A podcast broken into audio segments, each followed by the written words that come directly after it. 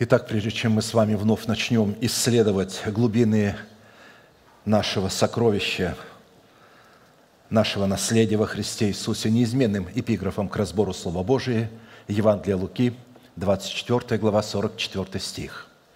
«И сказал Иисус ученикам Своим, вот то, о чем я вам говорил, еще бы с вами, что надлежит исполниться всему написанному о мне в законе Моисеевом и в пророках и псалмах, и так, чтобы нам, как причастникам тела Христова, разделить со Христом исполнение всего написанного о Нем в Писании, мы продолжим наше исследование в направлении нашей соработы с истиной и Слово Божие и со Святым Духом в том, что необходимо предпринять со своей стороны, чтобы получить право на власть, отложить прежний образ жизни, чтобы облечься в новый образ жизни.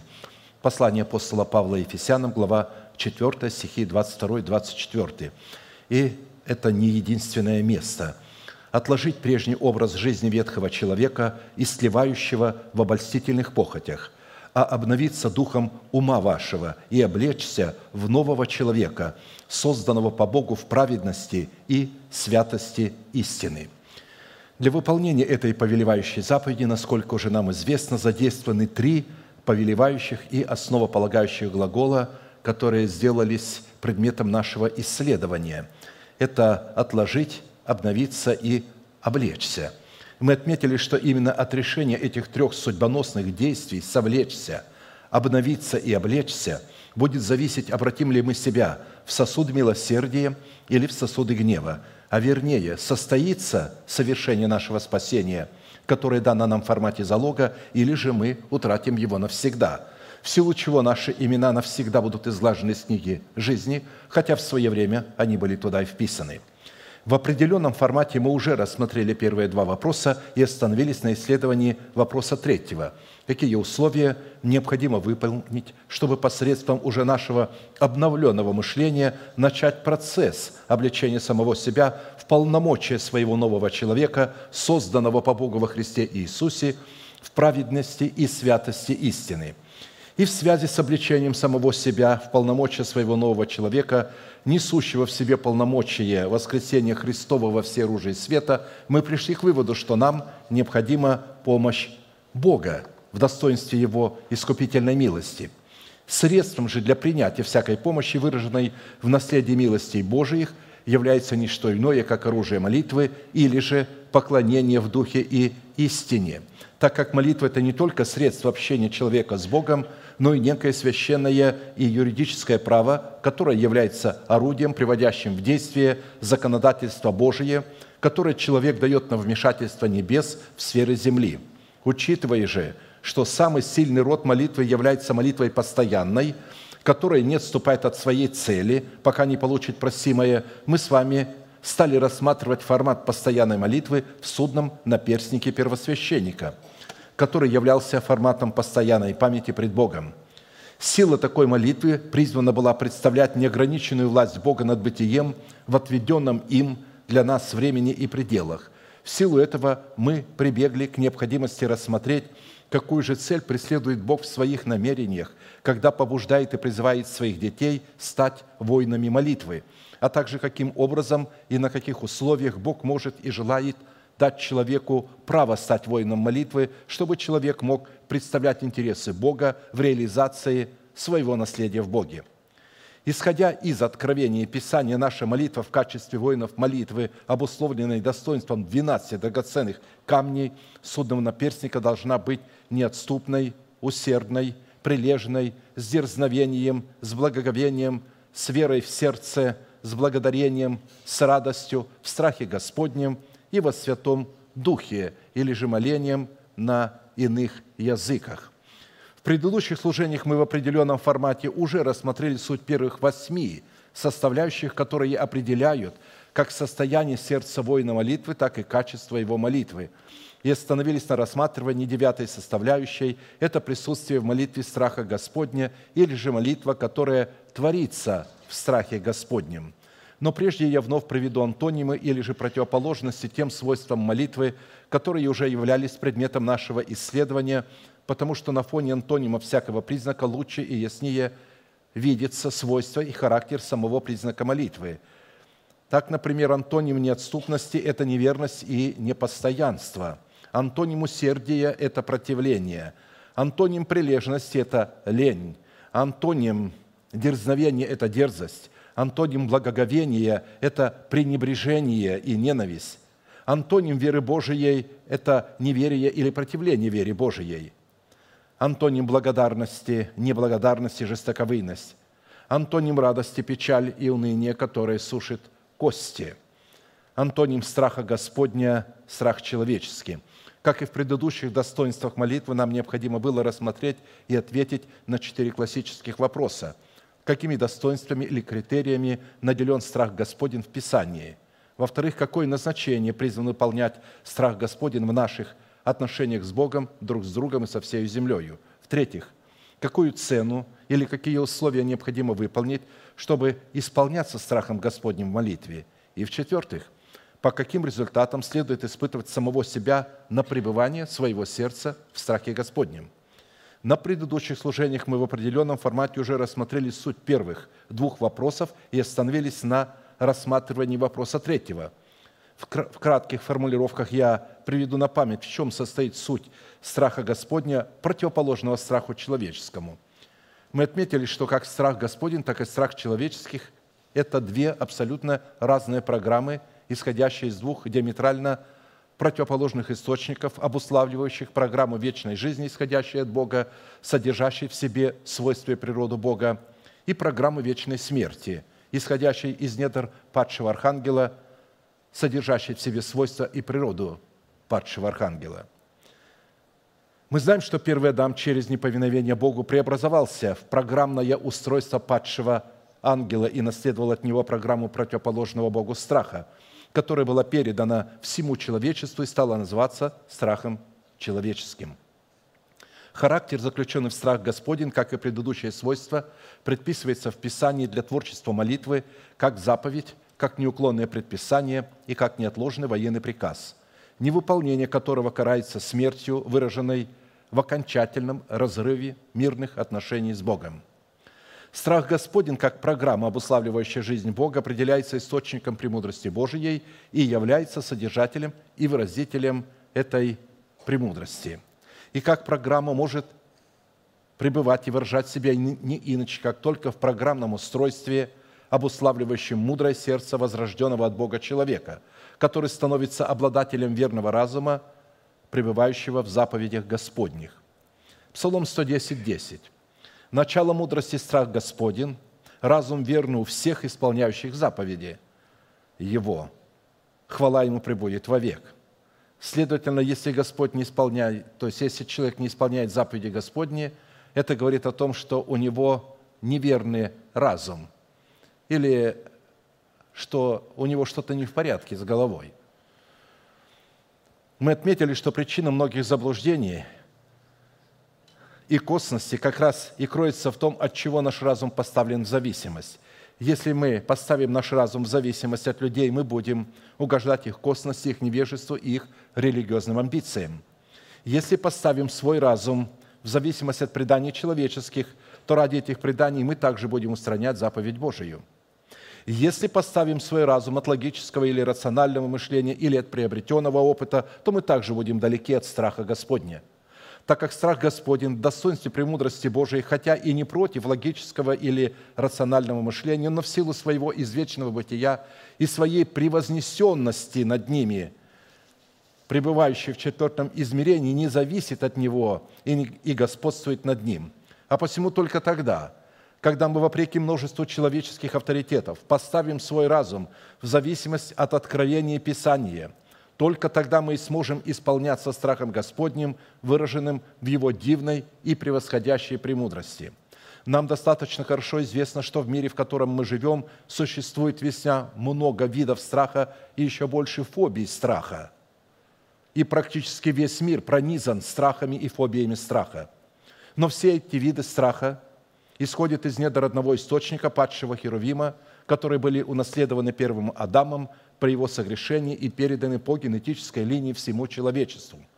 А следовательно, все эти виды не идут ни в какое сравнение с тем уникальным и возвышенным родом страха, который исходит из недр Бога и передается исключительно по праву рождения человека от Бога. При этом следует иметь в виду, что существует также и здоровый вид страха в формате здравого смысла, который не доставляет человеку мучения. Но любой вид страха, исходящий не от Бога, вызывает мучение, в то время как страх Господень вызывает трепетное благоговение пред Богом и необъяснимый восторг, так как помещает человека в самое безопасное место, которым называется Бог. Как написано, в любви нет страха. Речь идет о божественной любви, но совершенная любовь изгоняет страх – потому что в страхе есть мучение, боящийся несовершен любви. 1 Иоанна 4,18. А посему, если наше поклонение не совершается в страхе Господнем, содержащемся в 12 драгоценных камнях судного наперстника, то оно не может восприниматься Богом. И человек, а, не познавший начальствующее учение Иисуса Христа, пришедшего плоти, никогда не может поклоняться в страхе Господнем – он, подобно Агаре в пустыне, может молиться. Иногда Бог ему ответит не ради Агари, а ради Измаила, за которого молился Авраам. Но он будет полагать всю жизнь, что Бог его слышит и что он правильно молится, и будет всю жизнь вспоминать, вот в таких-то годах Бог говорил, а вот сегодня почему-то он молчит. А посему любая попытка входить в присутствие Бога, чтобы призывать Бога или служить Богу без наличия страха Господня – глубоко оскорбляет Бога, ранит его сердце, не считается с Богом и бросает вызов Богу. Отсутствие страха Господня в сердце человека свидетельствует о том, что человек связан страхом человеческим.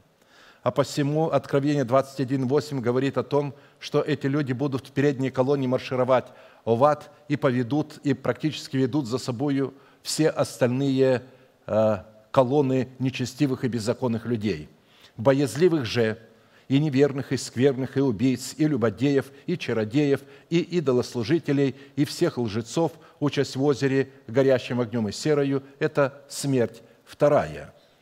То есть оттуда уже невозможно выбраться, невозможно покаяться, невозможно что-то изменить. Слова «страх», «мудрость» и заповедь, относящиеся к природе Бога, идентичны, так как уславливают нравственные достоинства Бога, и в силу своей идентичности одно слово объясняет другое, так как исходят друг из друга и идентифицируют истинность друг друга. Именно поэтому страх Господень является истинной премудростью Бога, представленной в заповедях Господних, в то время как истинная премудрость в достоинстве заповедей Господних определяется страхом Господним, обуславливающим законодательство Бога. Итак, вопрос третий. Какие условия необходимо выполнить, чтобы пребывать в страхе Господнем и исполняться страхом Господним в молитве? В определенном формате мы уже рассмотрели пять условий, которые необходимы для пребывания и исполнения страхом Господним и остановились на исследовании шестого условия. При этом я напомню, что пределы страха Господня, как программы Бога, призванные ограничиваться пределами сердец боящихся Бога, которые являются программным устройством для страха Господня. Итак, первое составляющее условие для принятия семени страха Господня в свое сердце – это необходимость облечь себя в мантию ученика Христова, возводящего человека в достоинство раба Господня. «Придите, дети, послушайте меня, страху Господню научу вас». Псалом 33, 12. Если у человека нет авторитета духовного отца, учителя, которого Бог поставил в церкви, он никогда не сможет научиться страху Господню, потому что ему нужно научиться, потому что страх Господень – это начальствующее учение Иисуса Христа, пришедшего в плоти. Это законодательство Бога, вмещающее в себя свод всех заповедей Господних. Второе составляющее условие для принятия семени страха Господня в свое сердце – необходимо иметь чистое сердце, которое очищено от мертвых дел. Ибо если кровь тельцов и козлов и пепел телицы через окропление освящает оскверненных, дабы чисто было тело, то коль паче кровь Христа, который Духом Святым принес себя непорочного Богу, очистит совесть нашу от мертвых дел для служения Богу, живому и истинному. Послание апостола Павла Евреям 9, 13, 14. Третьей составляющей условий для принятия семени страха Господня в свое сердце состоит в том, чтобы чтить Слово Бога и относиться к Слову Богу, представленному в имени Бога и в законодательстве Бога так, как чтит и относится к своему Слову сам Бог. Поклоняюсь пред святым храмом Твоим и славлю имя Твое за милость Твою и за истину Твою, ибо Ты возвеличил Слово Твое превыше всякого имени Твоего». Псалом 137, 2. Напомню, что святым храмом является святое тело человека, и что именно там Бог возвеличивает свое слово превыше всякого имени своего. При этом Он возвеличивает свое слово с подачи самого человека. Если человек не соработает с Богом, чтобы возвеличить слово его превыше всякого имени, то этого и не произойдет – потому что все, что делает Бог, Он делает с подачи человека, задействуя разум и волю человека, его добровольное желание.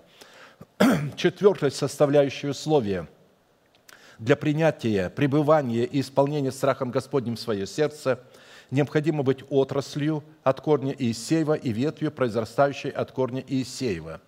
И произойдет отрасль от корня Иисеева, и ветвь произойдет от корня его – и почиет на нем Дух Господень, Дух премудрости и разума, Дух совета и крепости, Дух ведения и благочестия, и страхом Господним исполнится, и будет судить не по взгляду очей своих, и не по слуху ушей своих решать дела». Исайя 11.1.3. Пятой составляющей условия, чтобы страх Господень стал сокровищем нашего сердца, необходимо было быть органической частью Сиона. Исайя 33, 5, 6 Высок Господь, живущий в вышних, Он наполнит Сион судом и правдою, и настанут безопасные времена Твои, изобилие спасения, мудрости и ведения. Страх Господен будет сокровищем Твоим». Шестой составляющей условия, на которой мы остановились, чтобы страх Господень стал сокровищем нашего сердца, это необходимость смирить себя в соответствии требований воли Божией, означенной и увековеченной в заповедях Священного Писания, обуславливающих законодательство Бога. Притчи 22.4. И это не единственное место. За смирением следует страх Господен, богатство и слава и жизнь.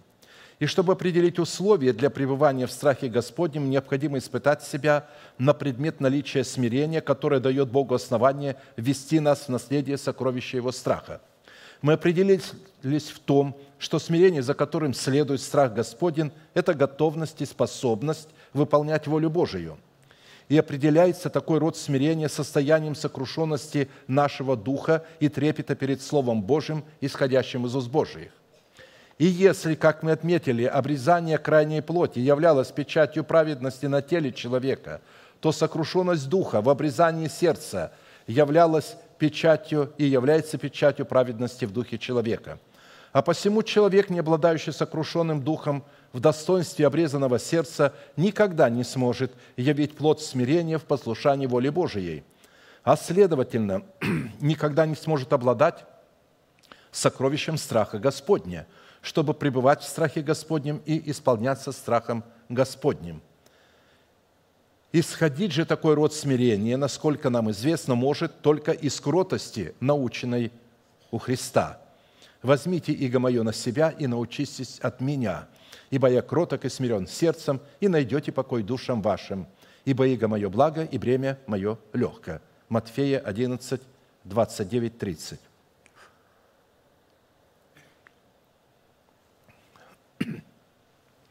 Другими словами говоря, смирение, явленное в сокрушенности нашего духа, которое является обрезанием нашего сердца и служит пред Богом печатью праведности в нашем духе, это результат кротости, выраженной в разумном и волевом обузданности наших уст. Именно такой род смирения как раз и является условием для нашего пребывания и нашего исполнения страхом Господним.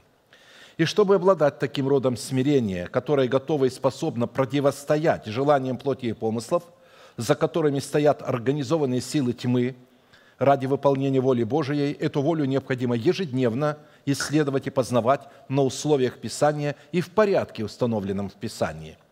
В противном случае, как мы можем являть наше смирение в послушании тому, чему мы не можем дать ясного определения – а посему смирение – это, с одной стороны, активное противостояние своим расслевающим желаниям, за которыми стоят организованные силы тьмы, пытающиеся отвратить нас уклонить нас от выполнения воли Божией. А с другой стороны, смирение – это действие активного давления на организованные силы тьмы, чтобы вытеснить их из пределов, которые находятся под их контролем, но по обетованию Бога принадлежат нам и являются нашим наследием и наследием наших детей.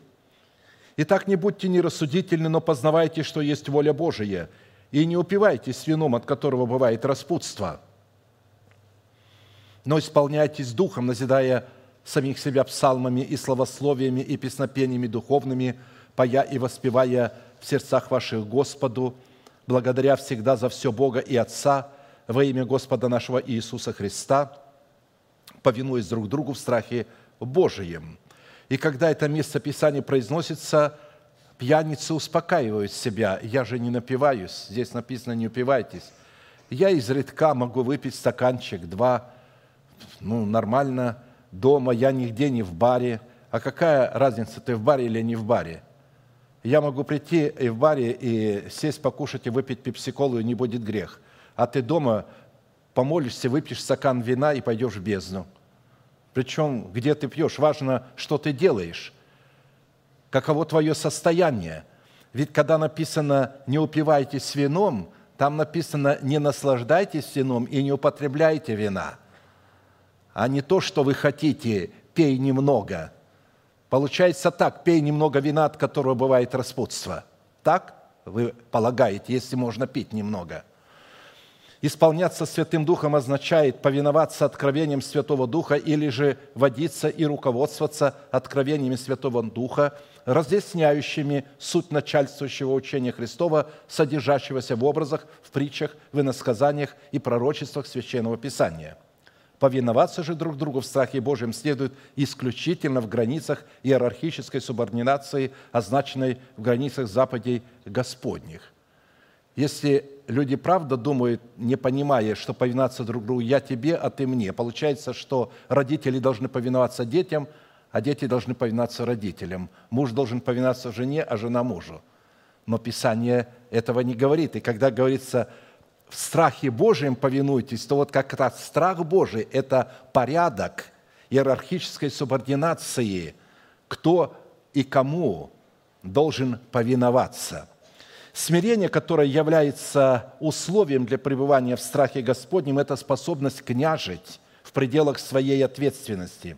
И в первую очередь это княжить над собою в страхе Господнем – представленным в заповедях Господних, чтобы подчинять сферу своих эмоций исполнению воли Божией. При этом мы отметили, что существует большая разница между тем, когда Бог смиряет нас, и когда мы сами смиряем себя. Для примера активного смирения, выполняющего волю Бога, мы обратились к части одного богодохновенного изречения, в котором смирение представлено в противостоянии организованным силам тьмы и оказанию давления на эти противные воли Божией силы. Псалом 143, 1, 2. «Благословен Господь, твердыня моя, научающий руки мои битве и персты мои брани. Милость моя и ограждение мое, прибежище мое и избавитель мой, щит мой, и я на него уповаю. Он подчиняет мне народ мой» мы отметили, что Бог может научать только того человека, который преклоняет ухо свое, чтобы слушать глаголы Божии, подобно учащемуся. Преклоненное ухо, приготовленное к слушанию Слова Божия, это и есть тот благородный и возвышенный род смирения, который является условием для обретения страха Господня и который является верхом красоты в очах Бога слышит черь, то есть дочь, и смотри, и преклони ухо твое, и забудь народ твой и дом отца твоего, и возжелает царь красоты твоей, ибо он Господь твой, и ты поклонись ему». Псалом 44, 11, 12. Если сердечное ухо человека не преклоняется для слушания Слова Божия, то Бог не будет иметь основания пробудить это ухо, чтобы человек мог слушать Бога в своем сердце, подобно учащемуся – Исайя 54. Исайя говорит о Христе, или же Христос говорит через Исаию о себе самом, чтобы мы поняли, кто такой Сын Божий. Господь Бог дал мне язык мудрых, чтобы я мог словом подкреплять изнемогающего. Каждое утро Он пробуждает, пробуждает ухо мое, чтобы я слушал подобно учащимся – Господь Бог открыл мне ухо, и я не воспротивился, не отступил назад».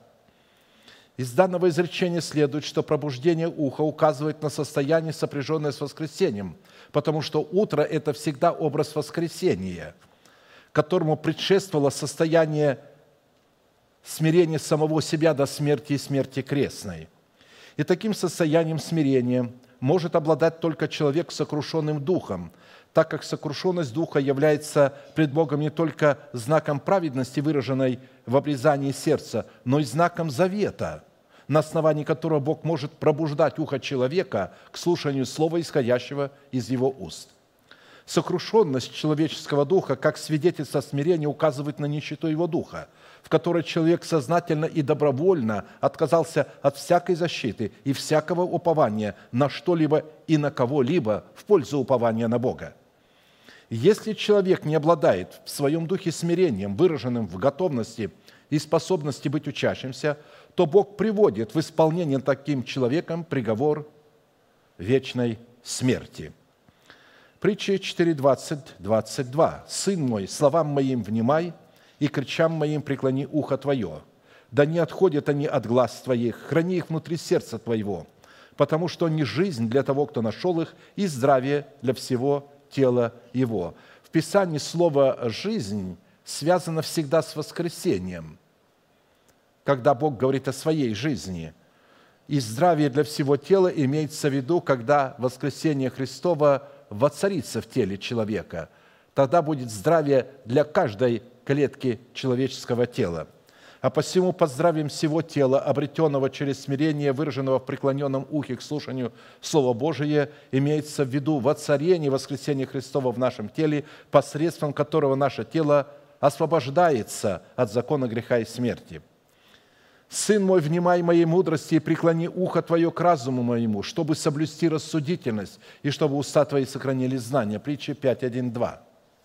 Чистые уста, сохраняющие знание мудрости, исходящей свыше, это заключительная и триумфальная инстанция власти воскресения Христова, пребывающая в нашем теле и представляющая в нашем теле престол Бога и Агнца.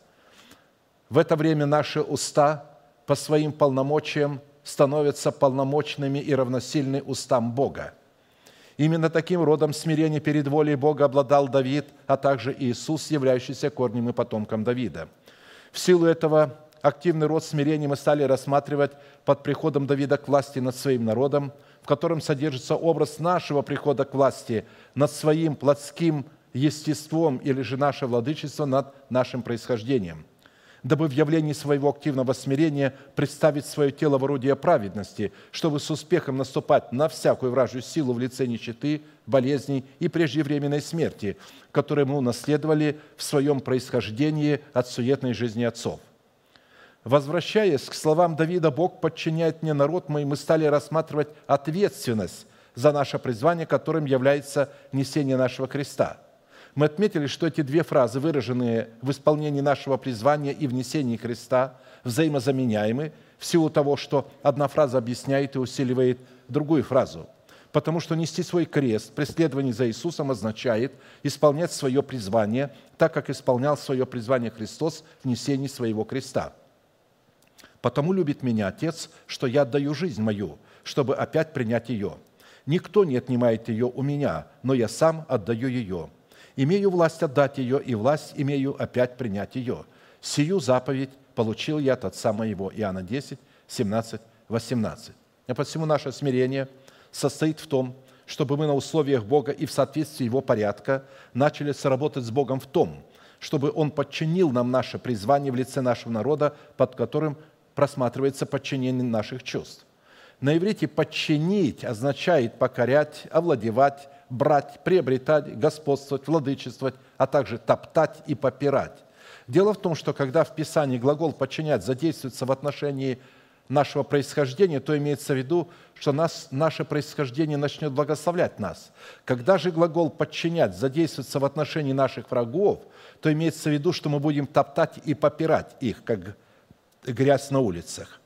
Отвечая на вопрос второй – какое назначение призвано производить владычество над народом, из которого мы происходим во взаимоотношениях с Богом, то есть владычества над нашим телом, мы уяснили, что критерий владычества над своим происхождением – это обоюдные обязательства Бога и человека, которые призваны выполнять обе стороны, в которых каждая из сторон должна бодрствовать над своим словом, чтобы исполнять его в свое время.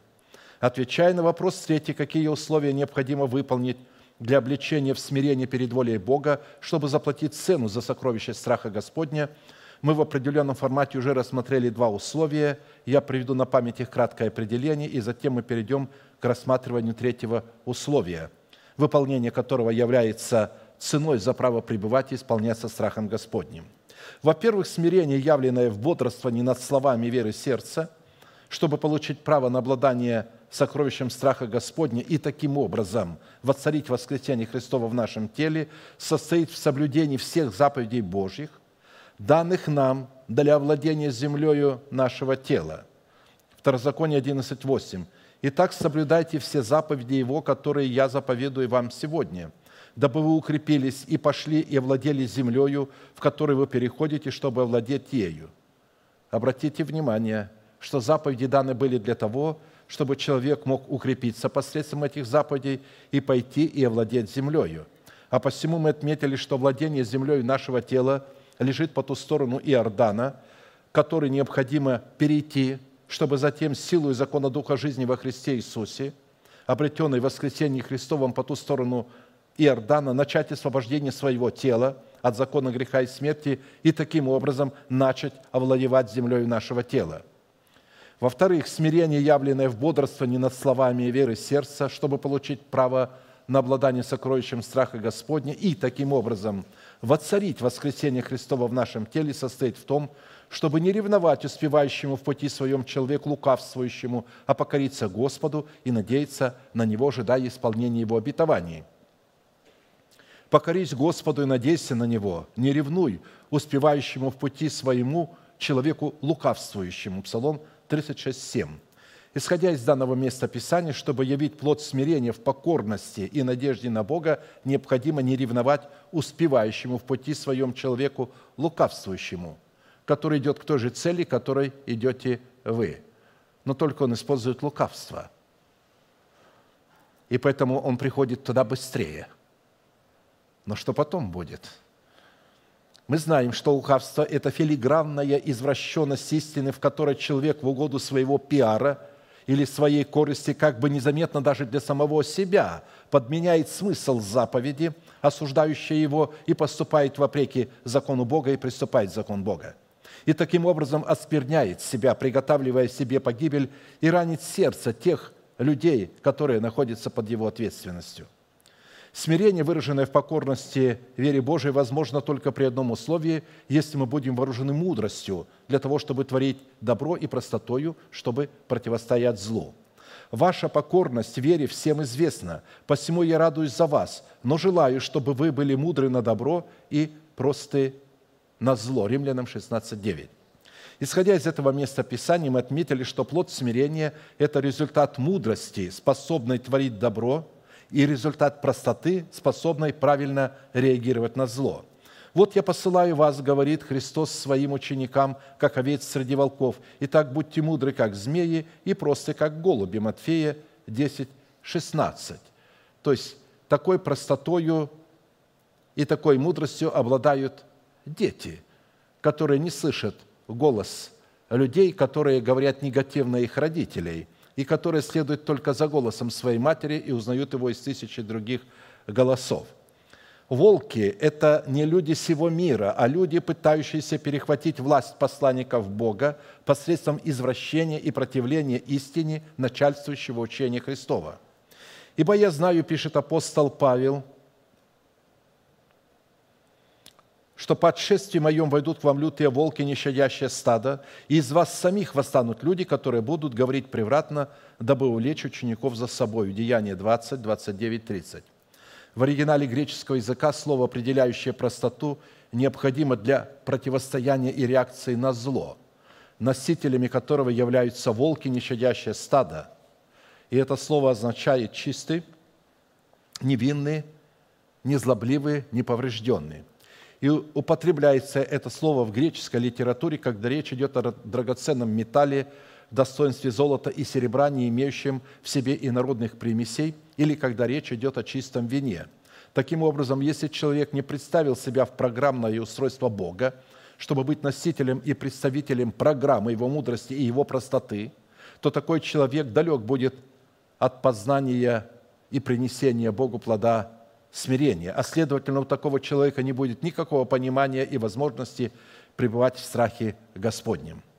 В-третьих, смирение, явленное в словах веры сердца для получения права на обладание сокровищем страха Господня, чтобы воцарить воскресение Христова в нашем теле, состоит в том, чтобы иноземцу, иноземцу отдавать в рост, а брату своему не отдавать в рост.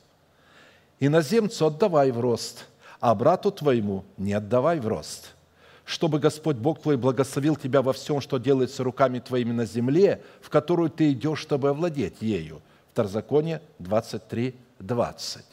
Эта заповедь дана была для того, чтобы пойти и овладеть землею. Хотя в данном постановлении содержится прямой смысл, однако рассматривать данное постановление только в прямом смысле означает оставаться на позициях служения осуждения – потому что в свое время данное постановление дало возможность народу израильскому пойти и овладеть землею, которую Бог завещал их отцам Аврааму, Исааку и Иакову. Если же мы займем позицию служения оправдания, тогда закон Духа жизни во Христе Иисусе получит право освободить наши тела от закона греха и смерти, как написано. «Не хочу оставить братья в неведении, что отцы наши все были под облаком, и все прошли сквозь море, и все крестились в Моисея в облаке и в море, и все ели одну и ту же духовную пищу. И все пили одно и то же духовное питье, ибо пели из духовного последующего камня. Камень же был Христос. Но не многих из них благоволил Бог, ибо они поражены были в пустыне. А это были образы для нас, чтобы мы не были похотливы на злое, как они были похотливы. Не будьте также идолопоклонниками, как некоторые из них – о которых написано «народ сел есть и пить и встал играть». Не станем блудодействовать, как некоторые из них блудодействовали, и в один день погибло их 23 тысячи. Не станем искушать Христа, как некоторые из них искушали и погибли от змей. Не ропщите, как некоторые из них роптали и погибли от истребителя. Все это происходило с ними как образы, а описано наставление нам, достигшим последних веков. Посему, кто думает, что он стоит, берегись, чтобы не упасть. 1 Коринфянам 10, 1, 12. Итак, отдавать деньги в рост иноземцу, а брату своему не отдавать денег в рост – это демонстрация нашего смирения перед Богом, дающего Богу основание облечь нас в доспехи своего страха.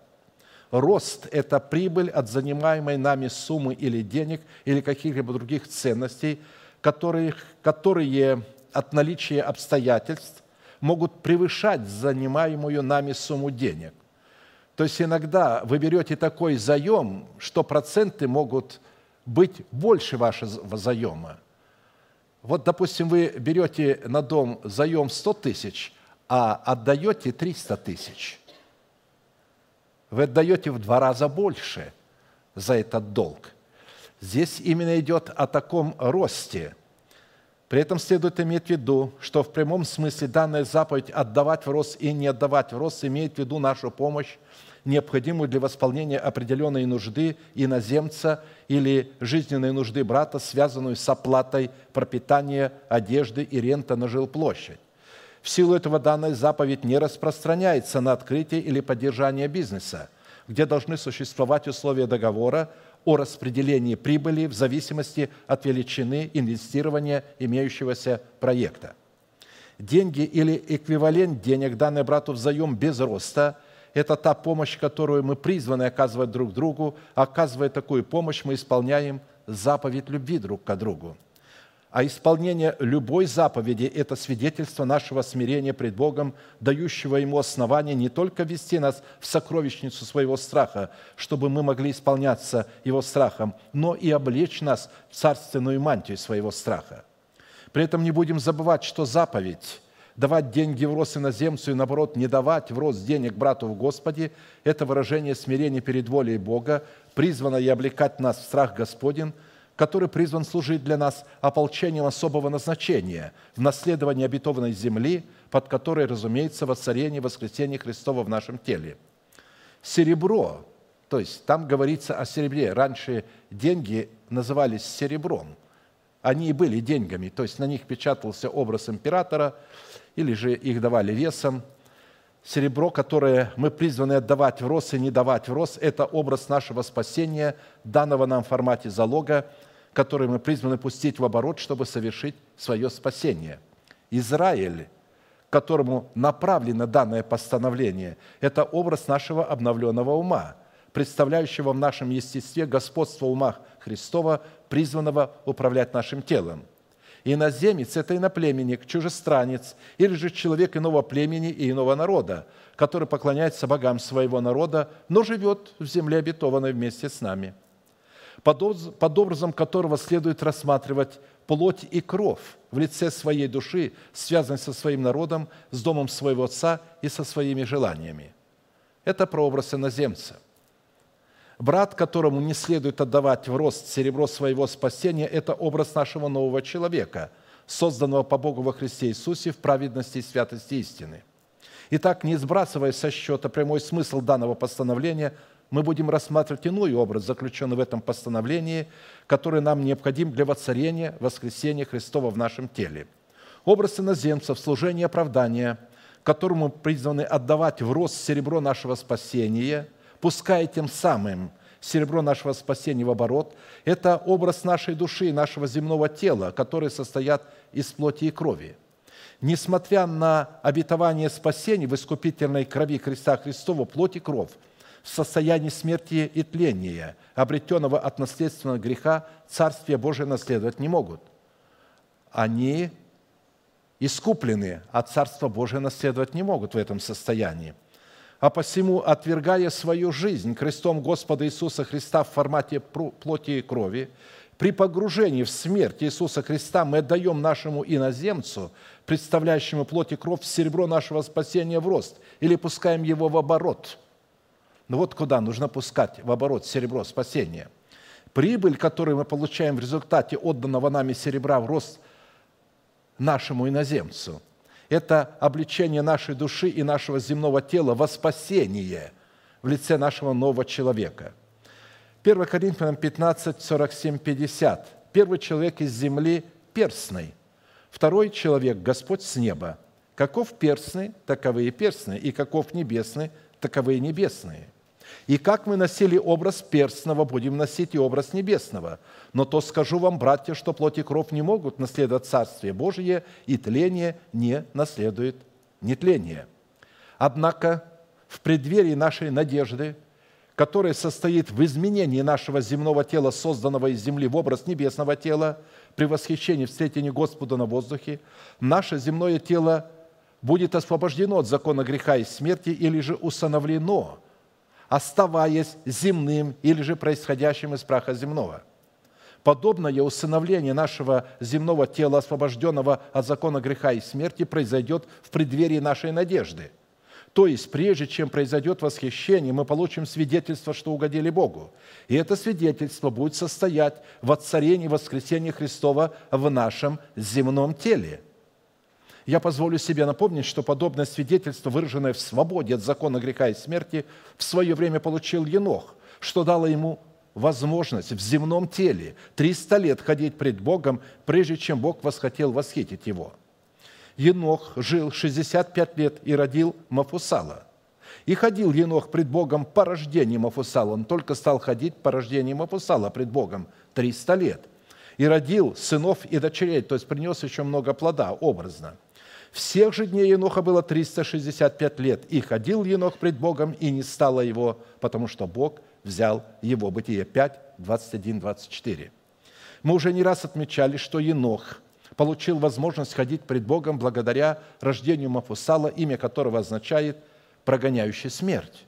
Другими словами говоря, в образе Мафусала представлен образ плода древа жизни, посредством которого мы призваны освободиться от закона греха и смерти – А посему мы будем готовы к встретению Господу на воздухе, когда наше земное тело посредством закона жизни, содержащегося в принесенном нами плоде правды в достоинстве Мафусала, прогоняющего смерть, освободимся от закона греха и смерти. Как написано, от власти ада я искуплю их, от смерти избавлю их. Смерть, где твое жало? Ад, где твоя победа? Раскаяния в том не будет у меня. Книга пророка Осии 13, 14. А вот как скрытый в этом же пророчестве потенциал искупления по откровению Святого Духа толкует и раскрывает апостол Павел под воздействием Святого Духа. «Ибо тленному всему надлежит облечься в нетление, и смертному всему облечься в бессмертие.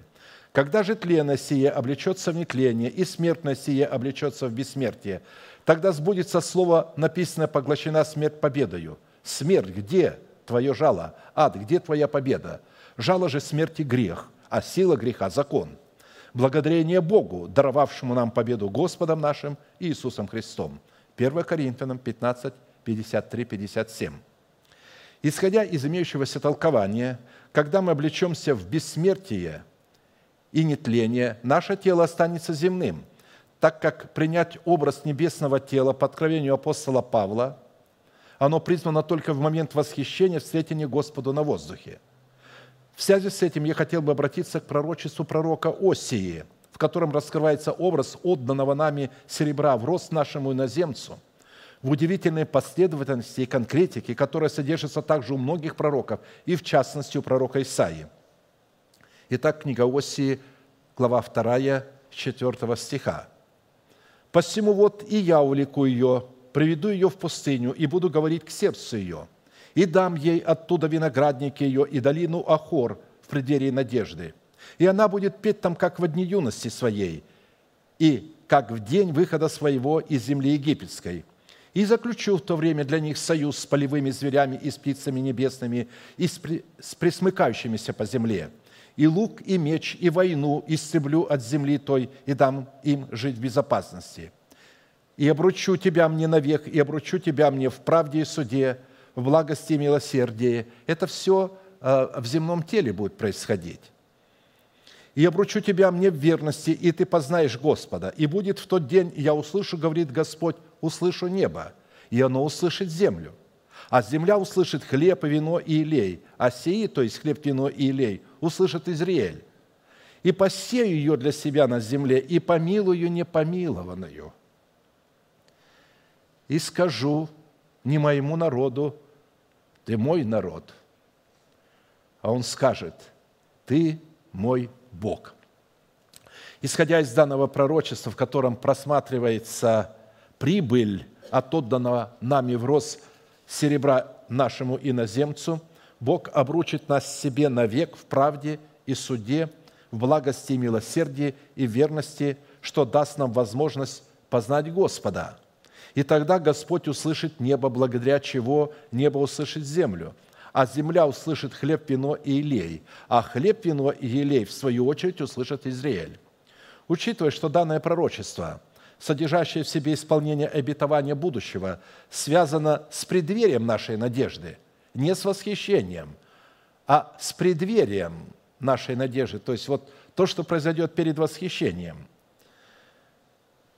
представлено в неком иносказании. Мы рассмотрим в этом иносказании как соработу нашей роли с ролью Бога, так и последовательность действий, которые должны произойти с нами, прежде чем мы войдем в землю, которую Бог обещал нашим отцам Аврааму, Исааку и Иакову.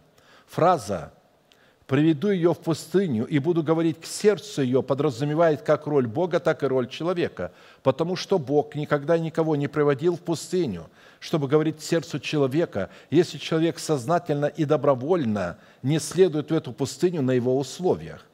Мы знаем, что на иврите слово «пустыня» означает «уста» или «источник», под которым подразумевается присутствие Бога – если расширить смысловую версию этой фразы, мы придем к такому знаменателю. «Я приведу тебя в мое присутствие, к моему источнику и к моим устам, и буду говорить к твоему сердцу». Учитывая, что на иврите фраза «буду говорить» содержит весьма глубокий многозначительный смысл, в который раскрывается роль Бога, приводящего нас к преддверию нашей надежды, она нуждается в отдельном и более детальном рассмотрении – буду говорить, посещу ее в пустыне, буду наказывать ее, буду судиться с нею, буду производить над нею суд, буду взыскивать с нее, буду укорять ее. И затем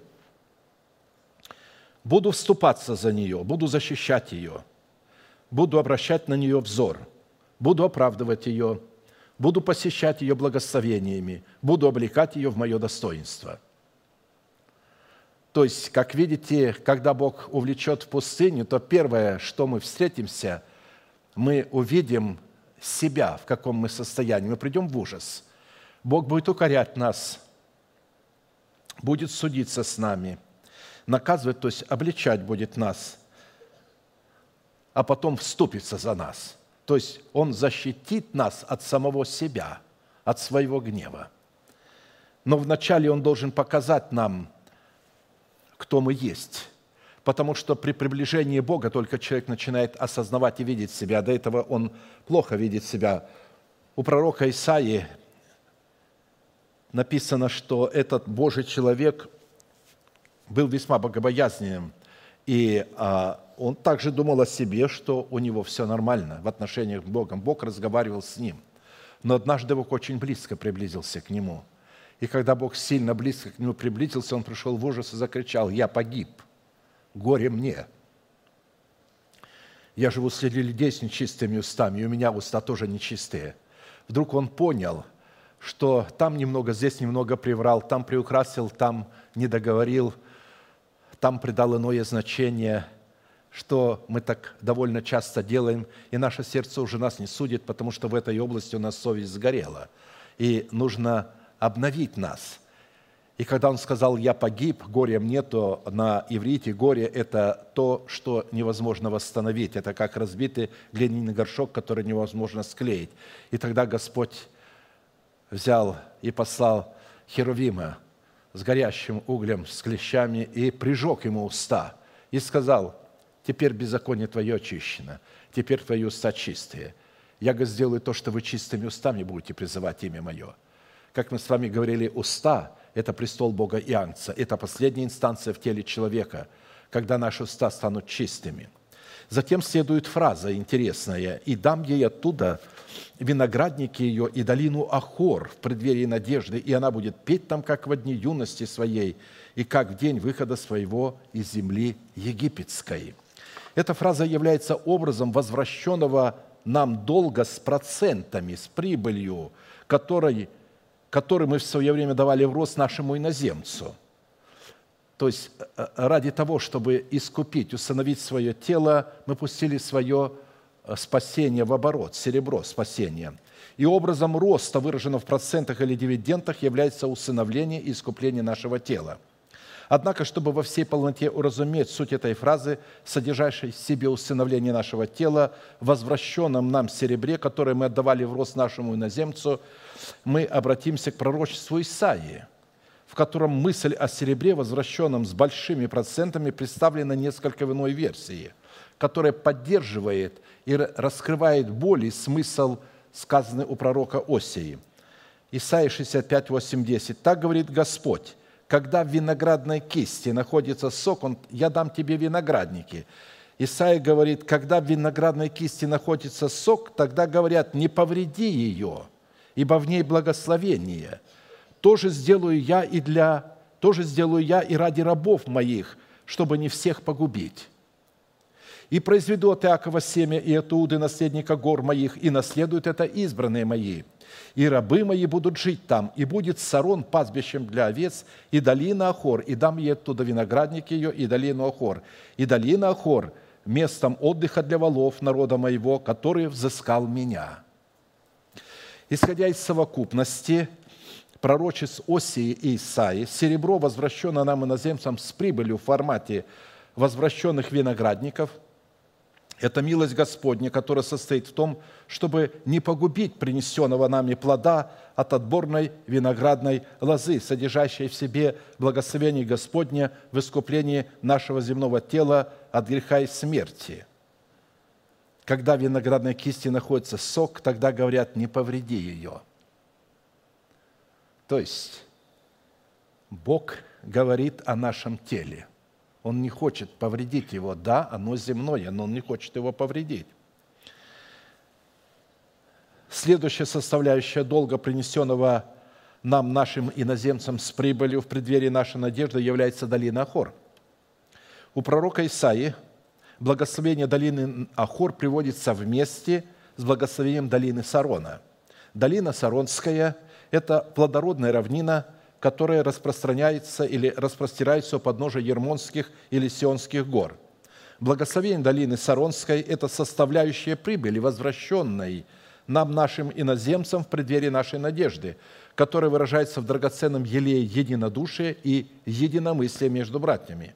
Как хорошо и как приятно жить братьям вместе – это как драгоценный елей на голову, стекающий на бороду и бороду Ааронову, стекающий на края одежды его, как роса ермонская, сходящая на горы Сионские, ибо там заповедал Господь благословение и жизнь навеки». Псалом 131, 1, 2. Роса, сходящая на горы Сионские, это образ начальствующего учения Христова, содержащийся в образах закона Моисеева. «Внимай, небо, я буду говорить, и слушай, земля, слова уст моих. Польется, как дождь учение мое, как роса речь моя, как мелкий дождь на зелень, как ливень на траву». Второзаконие 32, 1, 2. То есть, разумеется, Моисей не обращался к небу и к земле в буквальном смысле. Он обращался к небу, которое есть в человеке, и обращался к земле, которая есть в человеке. То есть он обращался к духу человеческому и к телу человека. Слушай, земля, слушай тело.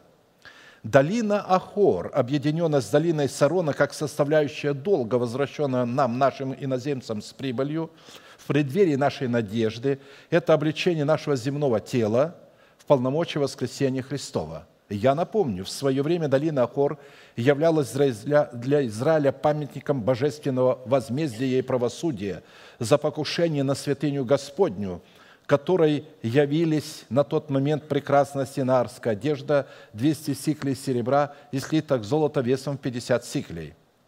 Тогда Иисус сказал Ахану, Иисуса Навина 7, 19, 26, Сын мой, воздай славу Господу Богу Израилеву, и сделай пред Ним исповедание, и объяви мне, что ты сделал, не скрой от меня». В ответ Иисусу Ахан сказал, «Точно я согрешил пред Господом Богом Израилевым, Израилевым и сделал то и то».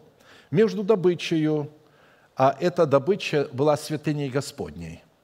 Бог сказал, все, что в Иерихоне, это мое. Первый город, который не завоевали, значит, все золото и все серебро – и все драгоценности нужно было отдать в храм. Это Господня, это моя святыня, первая. То есть всегда начаток мой. А он говорит, между добычею я увидел прекрасную синарскую одежду и 200 сиклей серебра и слиток золота весом в 50 сиклей. Это мне полюбилось, и я взял это. И вот оно спрятано в земле.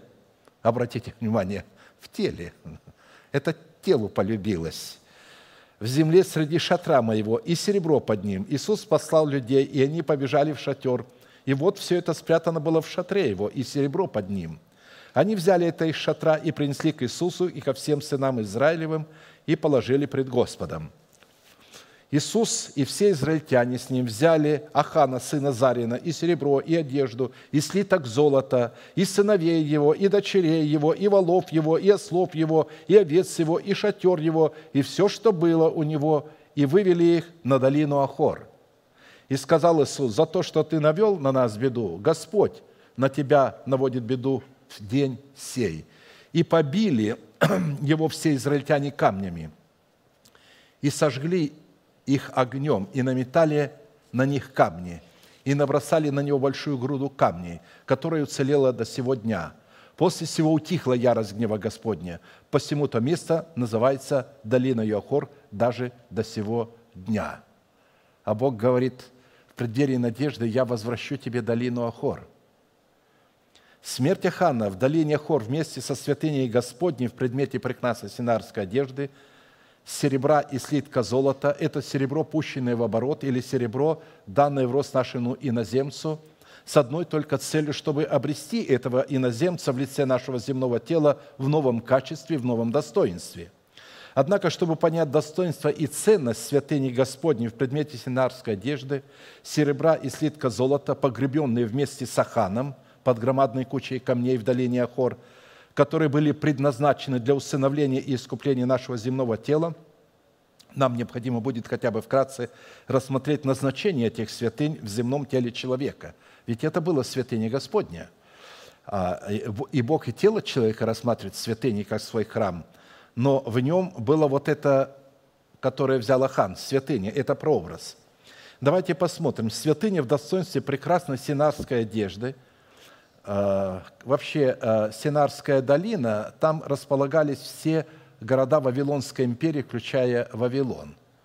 Так вот, святыня в достоинстве прекрасной синарской одежды, которую мы пустили в оборот, как серебро, отданное в рост иноземцу в смерти Ахана – и возвращенное в дивидендах воскресения Христова, явленного в благословениях долины Хор, это образ обличения нашего земного тела в нового человека, в котором наше тело, оставаясь земным, получает усыновление. Оставаясь земным, получает усыновление. Вот что означает синарская одежда – отложить прежний образ жизни ветхого человека и сливающего в обольстительных похотях, а обновиться духом ума вашего и облечься в нового человека, созданного по Богу в праведности и святости истины». То есть, э, разумеется, святыня в достоинстве серебра, в 200 сиклей, которые мы пустили в оборот как серебро, отданное в рост нашему иноземцу в смерти Хана и возвращенное в дивидендах воскресения Христова благословениях долины Ахор – это образ, дающий нам право на власть входить во святилище в присутствие Господне, в достоинстве нашего земного тела, освобожденного от власти закона греха и смерти. Чтобы мы поняли, что дает нам право входить вот эти 200 сиклей золота. А в притворе венцы наверху столбов сделаны наподобие лилии в четыре локтя. И венцы на обеих столбах вверху прямо над выпуклостью, которая подле сеток и на другом венце рядами кругом 200 гранатовых яблок. 200 сиклей серебра, 200 гранатовых яблок получает э, прибыль, то есть это плод.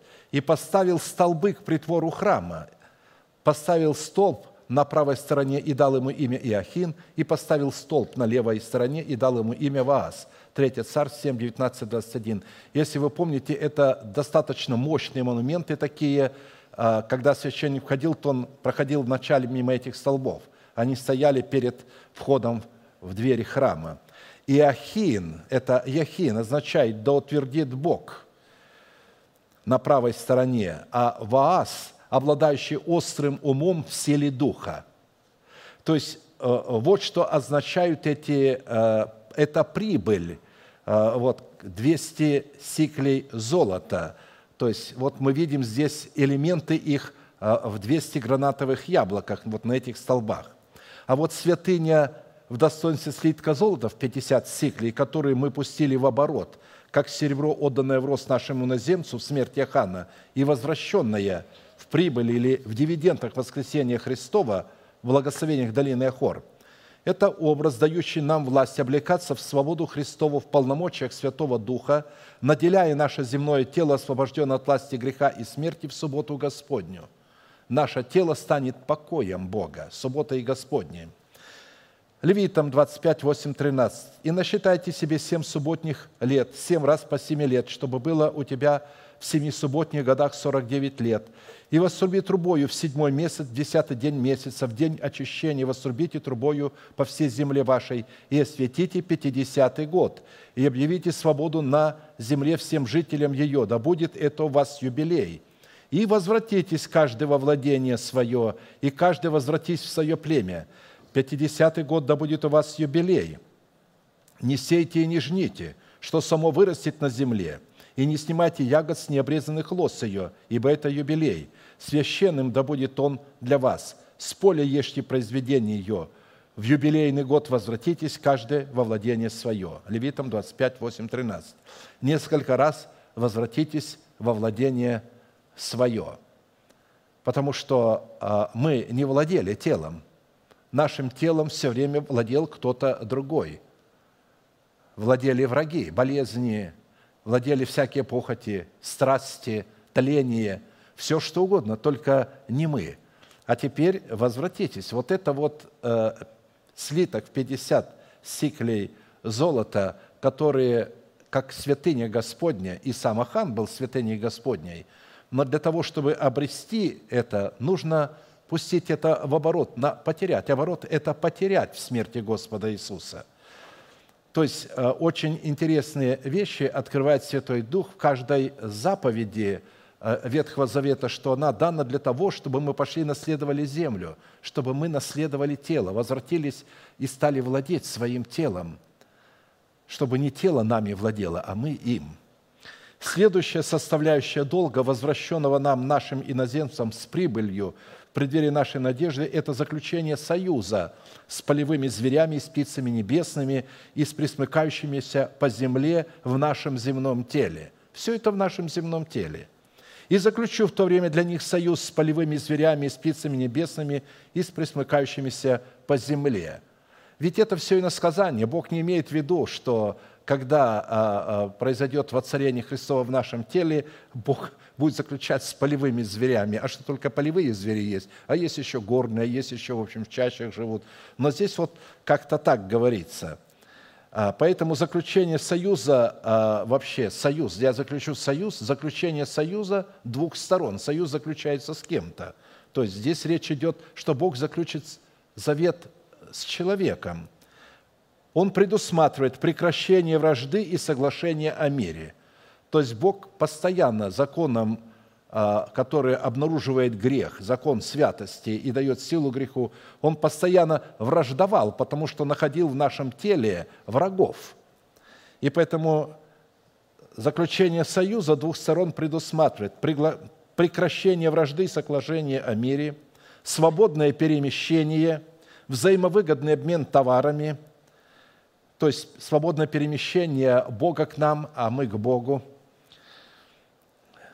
отмену пошлин на товары и в случае нападения врага приходить на помощь друг другу.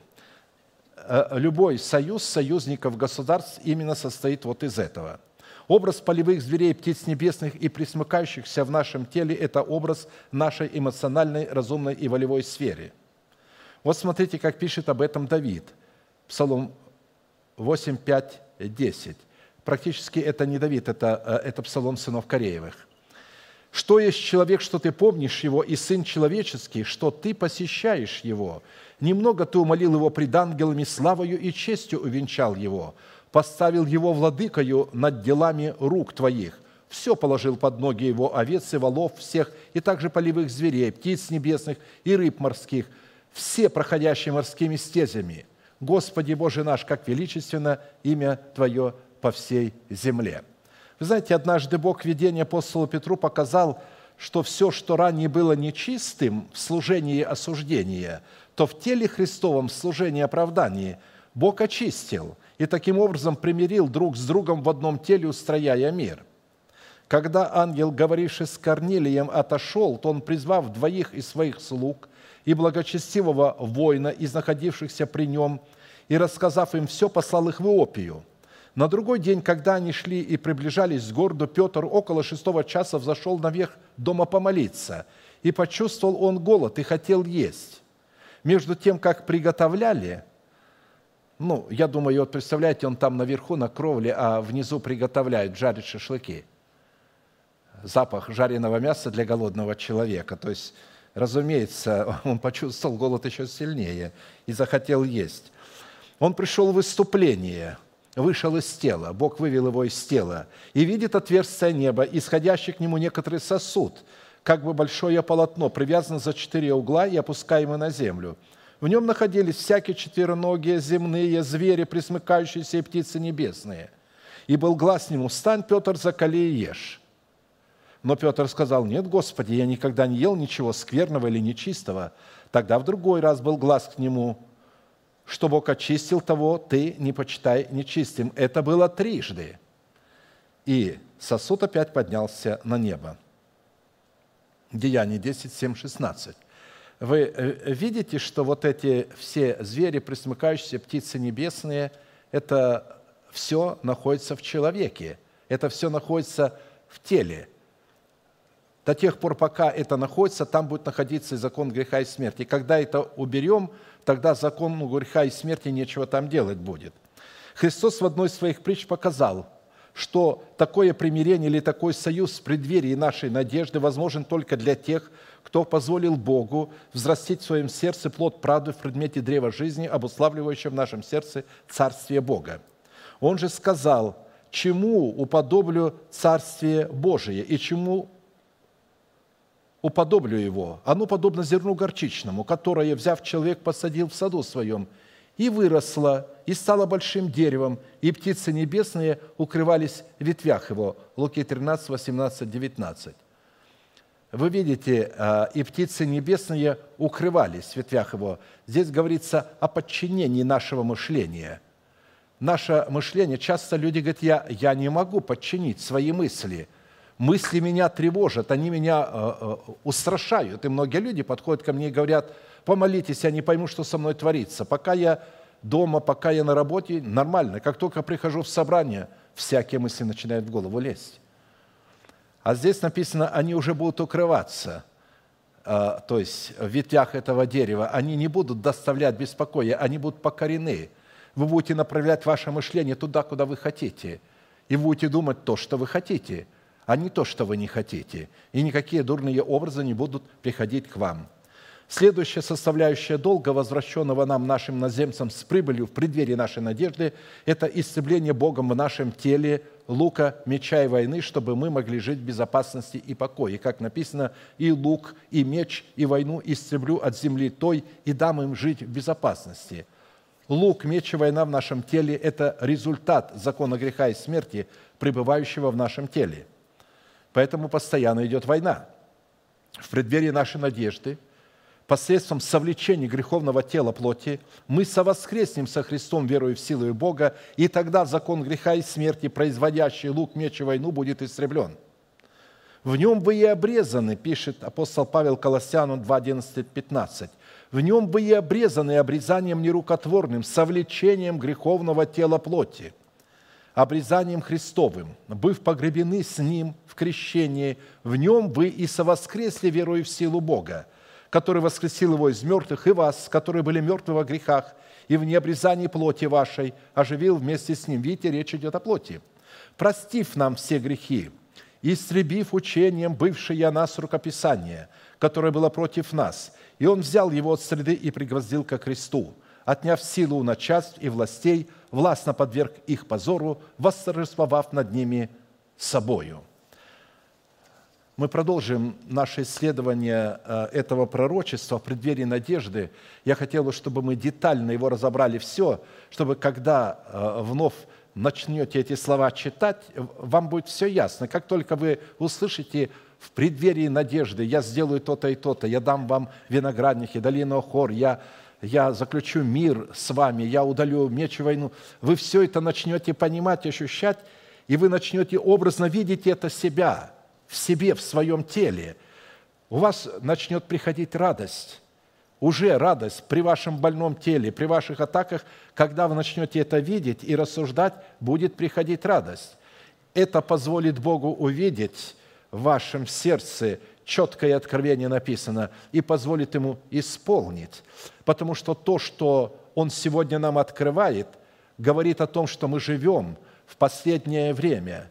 Мы подошли к началу преддверия нашей надежды, когда Бог намеревается вначале судиться с нами, показать нам, привести нас вот к этому, судиться, укорять нас, а потом защитить нас, оправдать нас и облечь нас – воскресения Христова. Аминь. Склоним наши колено, у кого есть возможность, у кого нет, склоним наши головы и будем молиться. Дорогой Небесный Отец, во имя Иисуса Христа, я вновь и вновь поклоняюсь на этом святом месте, которое очертила десница Твоя для поклонения святому имени Твоему, со святыми Твоими, которых Ты стяжал в наследие себе на Голговском кресте, заплатив непомерную цену крови Сына Твоего Иисуса Христа, чтобы искупить наш дух, нашу душу и наше тело, которое сегодня находится под позором, которое сегодня находится еще у врагов. Сегодня еще над ним господствуют всякие вирусы и болезни – сегодня в нем еще пробуждаются нечистые желания и помыслы. Но я благодарю Тебя, что во Христе Иисусе мы уже умерли для того, чтобы Ты воцарился в нашем теле. Мы погрузились в смерть Сына Твоего Иисуса Христа, чтобы совоскреснуть с Ним, и чтобы Ты мог воцарить воскресение Сына Твоего Иисуса в нашем теле. Мы благодарим Тебя, что Ты показываешь нам со всех сторон, усиливая наше влечение к этому обетованию, наше желание обрести это обетование, сделать его своим, войти в него, и да будет благословение милости Твоей – потому что то, что ты сказал, ты сделаешь.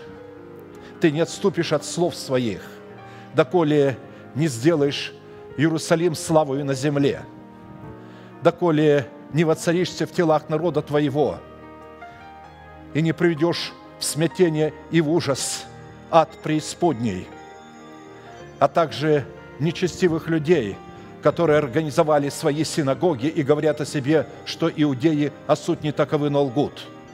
И ты соделаешь в это время то, что они придут и поклонятся пред ногами народа Твоего, святого Твоего, который в преддверии надежды обретет воскресение Сына Твоего в теле Своем.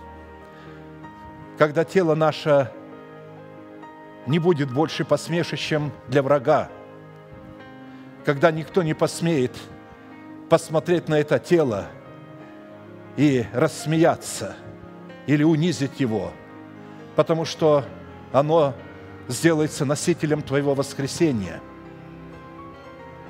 И тогда все бесы будут разбегаться там, где будет появляться твой человек, несущий в себе твое воскресение в своем теле. Это будет ужас на земле для организованных сил тьмы. Это будет необыкновенная паника, и они уже сейчас паникуют, слыша, как народ твой облекается в это слово, принимает его в сердце свое, начинает почитать себя мертвым для греха, живым для Бога. Мы благодарим Тебя за это откровение. Мы славим Тебя за возможность вновь и вновь приходить сюда – чтобы вместе поклониться пред лицом Твоим, чтобы Ты мог говорить к нашему сердцу, чтобы Ты мог освежать и утверждать нас вновь и вновь, чтобы мы не отступали, но были прилежными и с усердием овладевали наследием, которое принадлежит нам и которое Ты стяжал на Голгофе в муках своего Сына для нас – поклоняемся пред Тобою и славим Тебя, Отче Небесный, за то, что Ты соделаешь все то, что сказал, и сдержишь свое слово. Мы верим Тебе, мы доверяем Тебе и уповаем на Тебя, и поклоняемся пред Тобою, великий Бог, Отец, Сын, Дух Святой. Аминь. Отче наш, сущий на небесах, да святится имя Твое, да приидет Царствие Твое, да будет воля Твоя – и на земле, как и на небе. Хлеб наш насущный подавай нам на каждый день, и прости нам долги наши, как и мы прощаем должникам нашим. И не веди нас во искушение, но избав нас от лукавого, ибо Твое есть царство, и сила, и слава во веки. Аминь. Мы будем петь песню «Любит лишь Христос безмерно». И одна просьба ко всем вам. В следующий раз, буду ли это я, либо кто-то другой, когда мы будем молиться молитвою «Отче наш», молитесь громко вместе со мной, потому что Богу очень приятно, когда вся церковь выговаривает одно и то же слово. Пожалуйста, любит лишь Христос безмерно. Заключим наше служение неизменной манифестацией, могущему же соблюсти нас от падения – и поставить пред славою Своею непорочными в радости, единому, премудрому Богу, Спасителю нашему, через Иисуса Христа, Господа нашего, слава и величие, сила и власть, прежде всех веков, ныне и во все веки. Аминь.